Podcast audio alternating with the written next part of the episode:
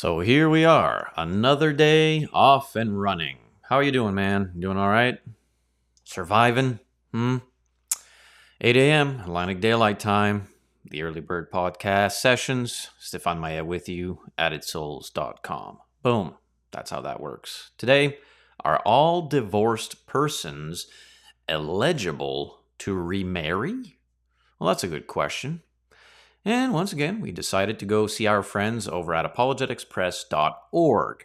I can't plug them in enough. I love them dearly for their material.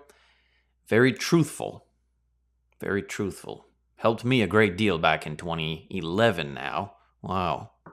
Seems like yesterday at times, and at times it seems like so long ago in a galaxy far, far away. Uh, our friends, yeah, over at apologeticspress.org. They have an article there. We don't always go to uh, various ministries from the Brotherhood, but at times we do because, well, I think we should help each other out, right? Don't you think we should promote each other's works when they are good works? Yeah, I think so. They do a good work. They have a lot of wonderful information. They've done their studies, and uh, we want to read their material because their material points us to the same place. Where is that? The Bible. I've done my studies as well, a decade plus strong now. It's not much, but it's a decade plus. Lord willing, I'll have another decade to come.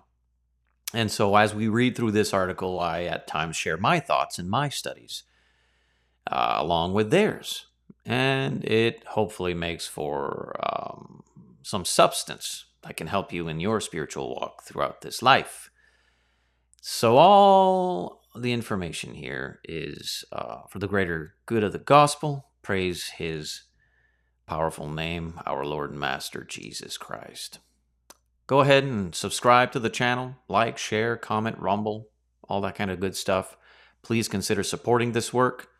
You support this work, you support the Added Souls ministry, support me and my family. To do what exactly? Well, to keep the Added Souls ministry functioning, to keep us preaching and teaching, to keep us in the work of the mission to do all the wonderful gospel things available. You want to support, please do. You will have updates and reports, all of that good stuff.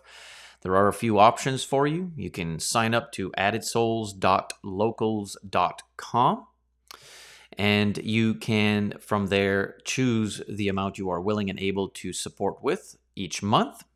No amount is too small and no amount is too big. It goes for the work. It goes for what I've just told you. And it is a good thing. You can also donate through PayPal. My email address, addedsouls at gmail.com, or you can send a check. If you need an address, please send me an email. We'll have a conversation. I'll send you the address.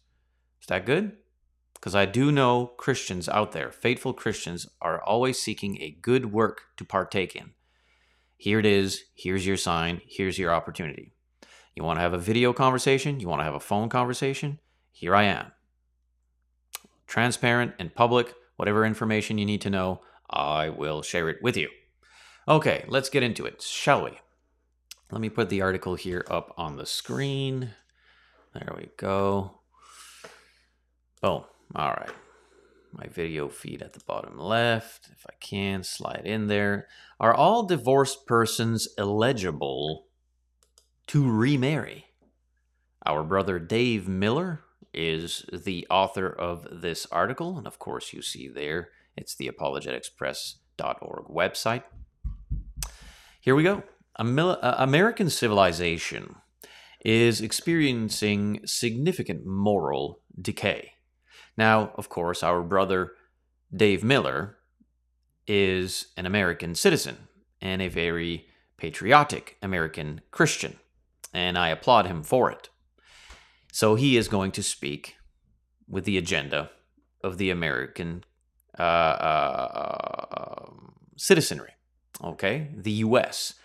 But please know, from my vantage point here, or from my position, more so accurately, not very vantage, but in my position over here on the east coast of Canada, it also certainly does involve Canada as a country as well and we are probably a good oof, maybe now it used to be i could i could easily have said 10 years 10 years ago but now maybe just five years ahead of the us in its moral degradation, its um, socio-political decay into you know all the isms that are out there, sadly. But anyway, so just so you know that. All right. American civilization and Canadian civilization is experiencing significant moral decay. Quote, traditional American values is the idea, right? In other words, values that were drawn from the Bible are being jettisoned by a sizable portion of the nation's citizenry. True indeed. Very accurate. This spiritual and social deterioration is nowhere more evident than in the breakdown and dissolution of the family. Spot on, brother. Spot on. The devil knows. The devil knows this. Destroy a godly family, the godly household, and uh, it's going to cause problems. It's going to cause problems. Divorce rates have consistently climbed to higher and higher levels. The marriage relationship no longer commands the respect it once did. This God ordained institution, though originally intended to be held in honor and sanctity, has been significantly undermined and cheapened. And uh, Hollywood has certainly thrown the gas in that fire, if not started the fire, if you will. They are uh, a cesspool of uh, vomit, if you will, when it comes to deteriorating the household, the family unit male, female, husband, wife, children. The religious response to this situation generally has been accommodative, as many within the church find their own families adversely affected by divorce. It just is what it is in my own, and I'm sure in yours. We can count the divorce. They've been intimidated by two factors. Number one, the large numbers of divorced people, and number two, the emotional trauma associated with divorce. Quote, rethinking their understanding of Bible teaching, they've decided to relax the high standards that God enjoined. The various viewpoints now available to those who wish to justify their marital decisions are legion, for we are many. Right? True indeed. Well written. To the point. Sadly, it seems we We've done that, haven't we? Instead of keeping our courage, God's given courage to be upright, we've allowed ourselves to be contaminated and have softened our stance, our Bible stance regarding this very topic. And hey, with a growing culture and community of divorcees, the membership dwindles and grows cold at the local church congregation. And so we, well, tend to relax too much so and loosen a bit further than God would have ever intended or commanded. And so we just don't get involved with the, oh, details, the details of marriage when it comes to those who want to obey the gospel and those who are in the fold who have perhaps gone divorced a few times for unscriptural reasons. Anyways, a bit of my experience interjected in there from a bit of an excursion. Let's go back to the article. The clear teaching of the Bible is that God wants one man for one woman for life till death do us part, right? Genesis 2:24, Matthew 19, 4, 5 and 6. From the very beginning, again, God set this forth. The only exception to this foundational premise was articulated by Jesus when he said a person is permitted to divorce the original mate only. There is only one condition, and that is for the specific reason of that mate's sexual infidelity. Porneia, the physical, literal act of sexual fornication, sexual intercourse fornication. Then and only then may the in- innocent mate from uh, a second marriage with an eligible uh, an eligible partner. Matthew 19:9. Only then. That's the only time. There's no other reason. Now, don't be so dogmatic as to make the Bible say something it is not saying. There is instruction in the Bible, most certainly, for those of us who may be snared in a marriage union where there is abuse physical, mental, whatever the case, God most certainly says you need to separate yourself from that toxic individual that you are now married to. And the purpose is, of course, to pierce, to challenge a repentance and perhaps a counseling and a renewing of the marriage. Sadly, at times, the delinquent who has so cho- chosen to be the delinquent and the abuser in the relationship will go off and have affairs and practice what the Bible gives as an exception to divorce, which is fornication. Each case must be respected, individually autonomous, and the context of each uh, case must be looked into when it comes to the topic of marriage, divorce, and remarriage. Consequently, back to the article, the primary thrust of Scripture as it pertains to marriage is, quote, God hates divorce, end quote, Malachi 2.16. That's the nature of God. Though found in the Old Testament, it is bound for us today because it is the mind of God, and this very thing in his mind as his nature was from the very beginning and will be till the end.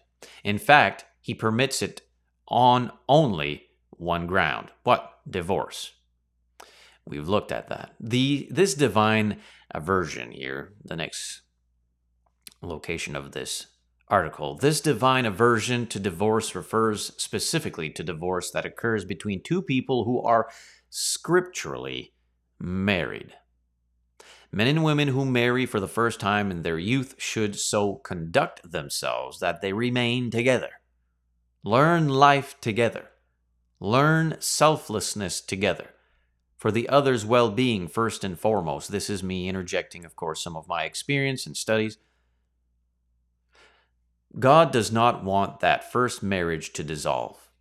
He's never intended it to be dissolved. He united it for it to be till death do us part. He hates it when these couples unscripturally divorce their scriptural marriage. It's a covenant, it is bound. Unscriptural divorce is the kind of divorcing that God hates. Yes, you can read in the Bible that God hates things. God is love, and a loving God hates sin. Sin will separate you and I from Him. He loves us so you can understand spiritually how our Father would hate sin, since sin, lawlessness, is the corrupt source which separates us, created in His image, from Him. Do you not think, as a parent, I would hate anything that would get between me as a father and my child? Of course you would. You understand that. Okay, let's keep going. However, not all divorce is contrary to God's will. Jesus said an individual has permission to divorce the mate that commits fornication, Matthew 19 9. So, divorce for that innocent marriage partner is not sinful, you see. In Ezra's day, exiled Jews had formed illicit marriages and were required to sever those marriages. Ezra 10 3 and 11. Of course, refuting the fact that God hates divorce, so therefore, if you're already married to an unscriptural union, well, you should stay there because, well, Paul said so to the Corinthians and God in a various other manners and ways. No, no, no, no, no. Put the brakes on. Put the brakes on. Let's not go and try to deviate from a rightly handled scripture. No, no, no, no, no, no, no, no, no. Here we see the nature of God commanding marriages to be severed in Ezra 10, verse 3 and 11, for righteous reasons.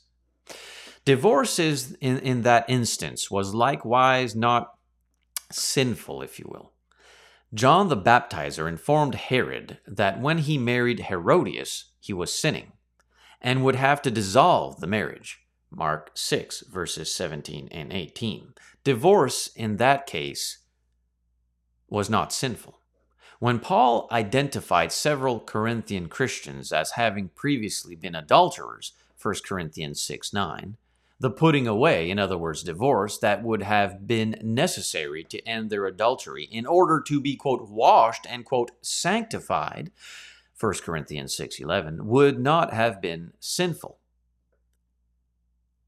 The same principle would have applied equally to all other forms of fornication mentioned in the context, including homosexuality. These scriptural examples show that not all divorce is wrong in God's sight.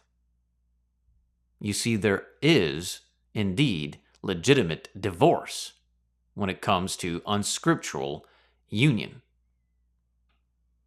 Again, proving the point and refuting those who say, no, no, God hates divorce, so therefore I can remain in an adulterous union because God hates divorce.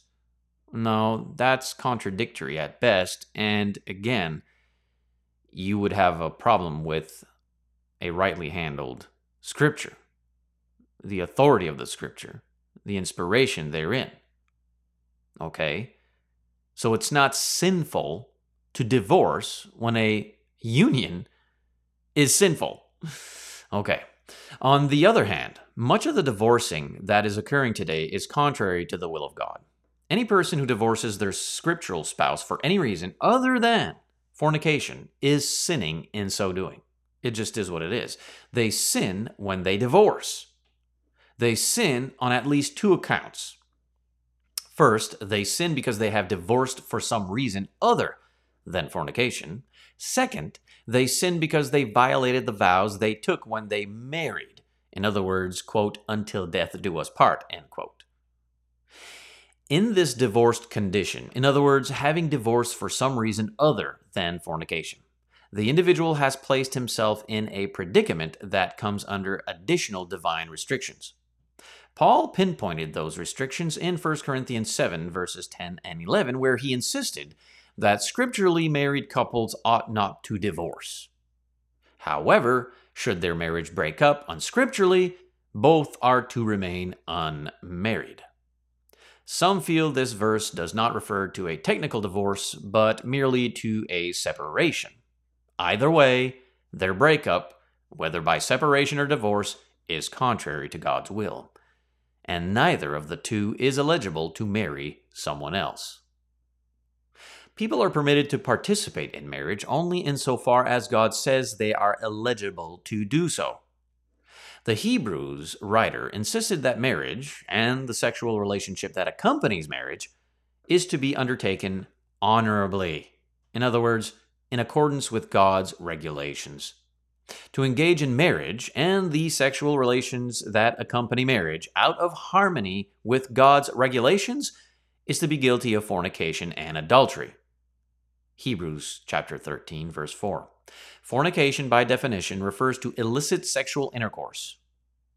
Adultery is one type of fornication and refers to the sexual relations between a man and a woman, at least one of whom has prior marital responsibilities. And please understand this. Not all adultery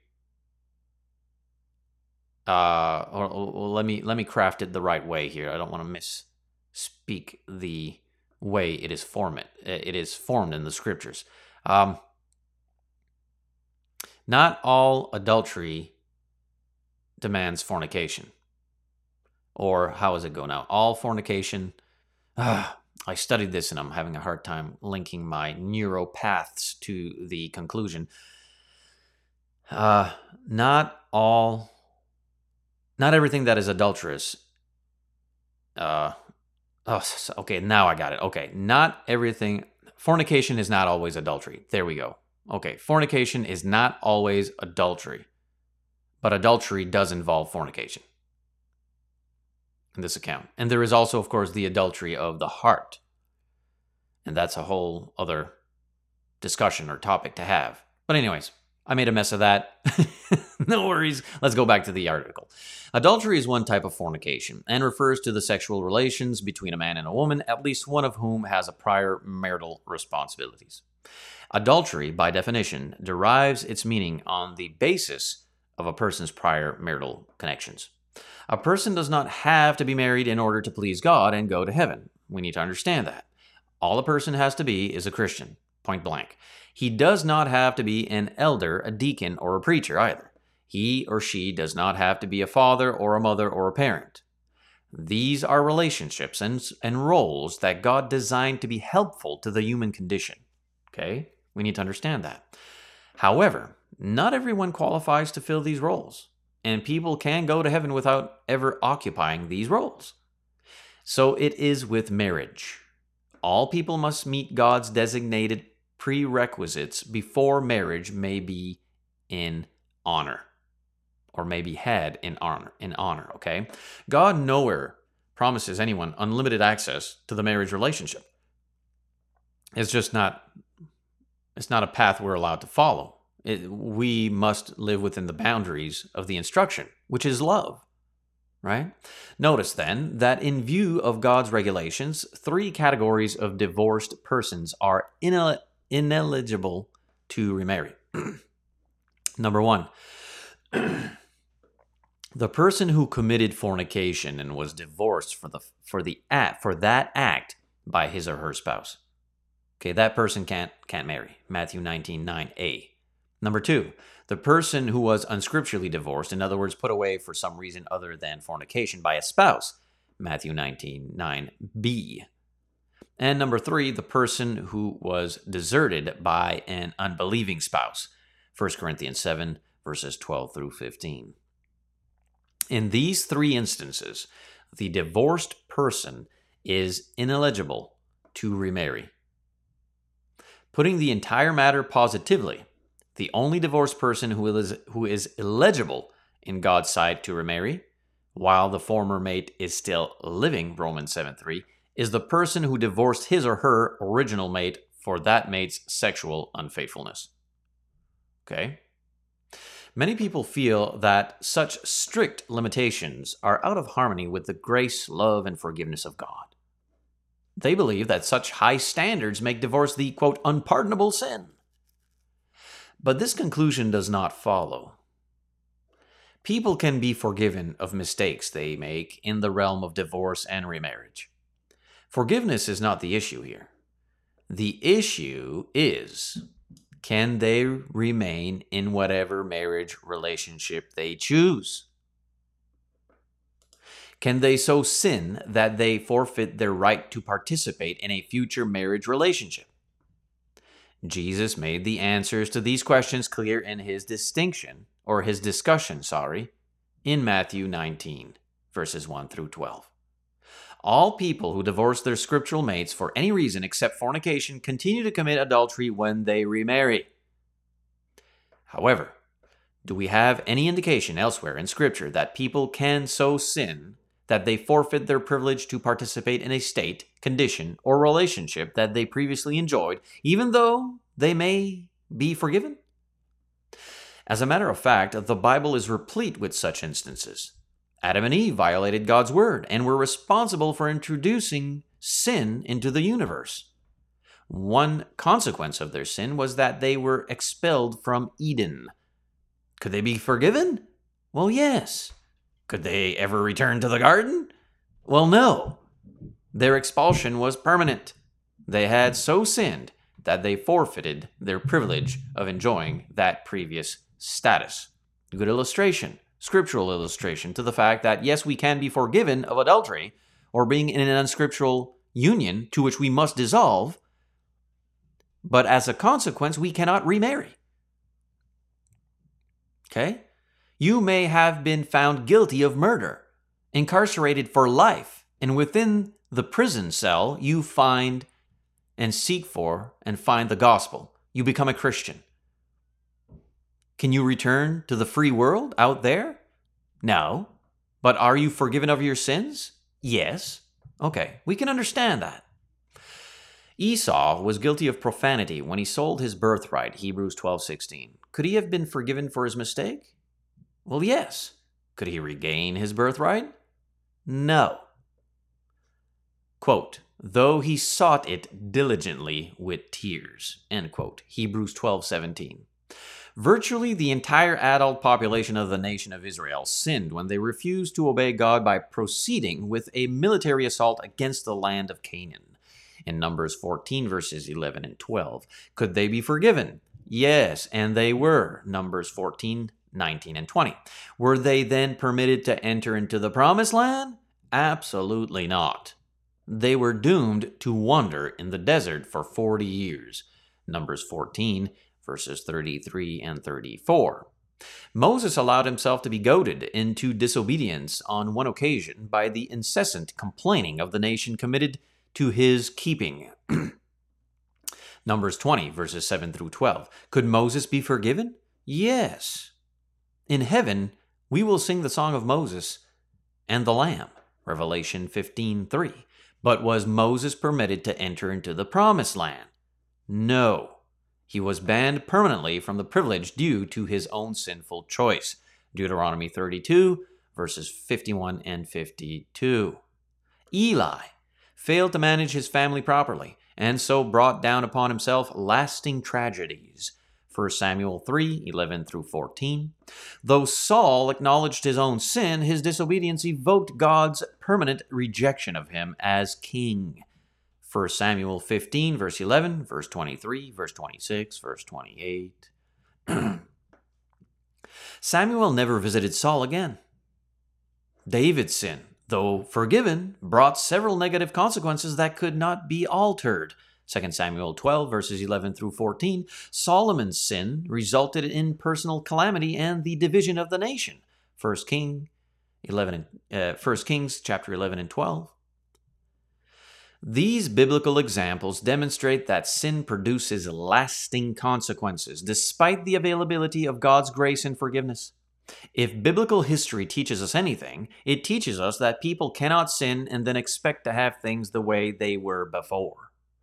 More often than not, much suffering comes upon those who violate God's will, making it impossible for them to enjoy past privileges, though they can be forgiven and have the hope of heaven. Many people feel that God would be unkind, unfair, or overly harsh if he did not permit divorced and remarried couples to stay together, regardless of their previous marital choices. Undoubtedly, these same people would feel that God was unfair to Adam and Eve for ejecting them from the garden, making it impossible for them to enjoy the condition that they once sustained. That would mean that God was unfair and harsh toward the Israelites as well as Moses. Such thinking betrays an, inac- an, inaccurate and unscriptural grasp of the nature and person of God. It reflects a failure to possess a healthy fear of God. Several scriptures pointing to the need that we fear God in reverence. So again, well, God doesn't want, God hates divorce. God would want us to be happy. God, God would not want to break up children and families and yes, there is consequence to sin. And though it hurts, and though there is much sorrow, and though it will take a lifetime of healing, what is right is always right. We don't do what is wrong because, well, it feels right. No, God alleviated the marriage relationship to a high plane when, at the beginning of the human race, he laid down the strict standards that govern marriage. Again, Genesis 2:24, Matthew 19 verses 4 through 6. Many apparently feel that they have a right to be married regardless of their previous conduct. They feel that God's high standards ought to be adjusted in order for them to exercise their quote right. Yet, the Bible teaches that the institution of marriage was founded by God to provide co- cohesion and orientation in life unlike one's spiritual marriage, in other words, to Christ, which will proceed right on into eternity. Human marriage is for, for this life alone. Matthew 22 30. Therefore, marriage is not a right, it's a privilege. People must conform to God's marriage rules in order to, for marriage to serve its earthly purpose. Failure to comply neutralizes the ability of the marriage institution to do what it was uh, divinely designed to do. Failure to comply with God's, quote, directions for use causes us to forfeit our opportunity to participate in the institution. We must remember Father knows best. Father knows best. We will keep fighting the battle, won't we? The ups and downs that come in this fallen world regarding marriage, divorce, and remarriage. It's a difficult one because, again, many emotional investments are involved when it comes to this topic. And we don't want to be cold. We don't want to have a uh, heavy hand. We seek to practice compassion and understanding, but we cannot compromise. Can't compromise. The truth is the truth. And we cannot deviate from that. We cannot deviate from that. Some will not be eligible to remarry. Some will. That's just what it is. And the sooner we embrace that and understand its love, its institution, the more so we will understand how to honor and respect the institution and teach our children. So that one day, instead of spending our pulpit time rebuking divorce in the assembly, we will be proclaiming the love and unity of the institution to an assembly who will remain married till death do us part. Stefan Maillet with you. The article, you can find that over at apologeticspress.org. This is the Early Bird Podcast Sessions, 8 a.m. Atlantic Daylight Time from Monday to Friday when we can, and we try to be as consistent as we can with it. But please understand that at times I just can't make it. But uh, please subscribe, follow, like, share, comment, all that kind of good stuff. And we need your support. Get involved. You seeking a good work to support? Go over to addedsouls.locals.com. Sign up. You can support there. Send a donation through addedsouls at gmail.com for PayPal purposes. And you can send us a check. Send me an email. We'll have a conversation. I'll send you the address. The support goes for the Added Souls Ministry, me and my family, the Maya family, the gospel mission work, all that wonderful stuff. Is that okay? Stay focused, stay positive. Lord willing, we shall meet again for the next session. All right? God bless.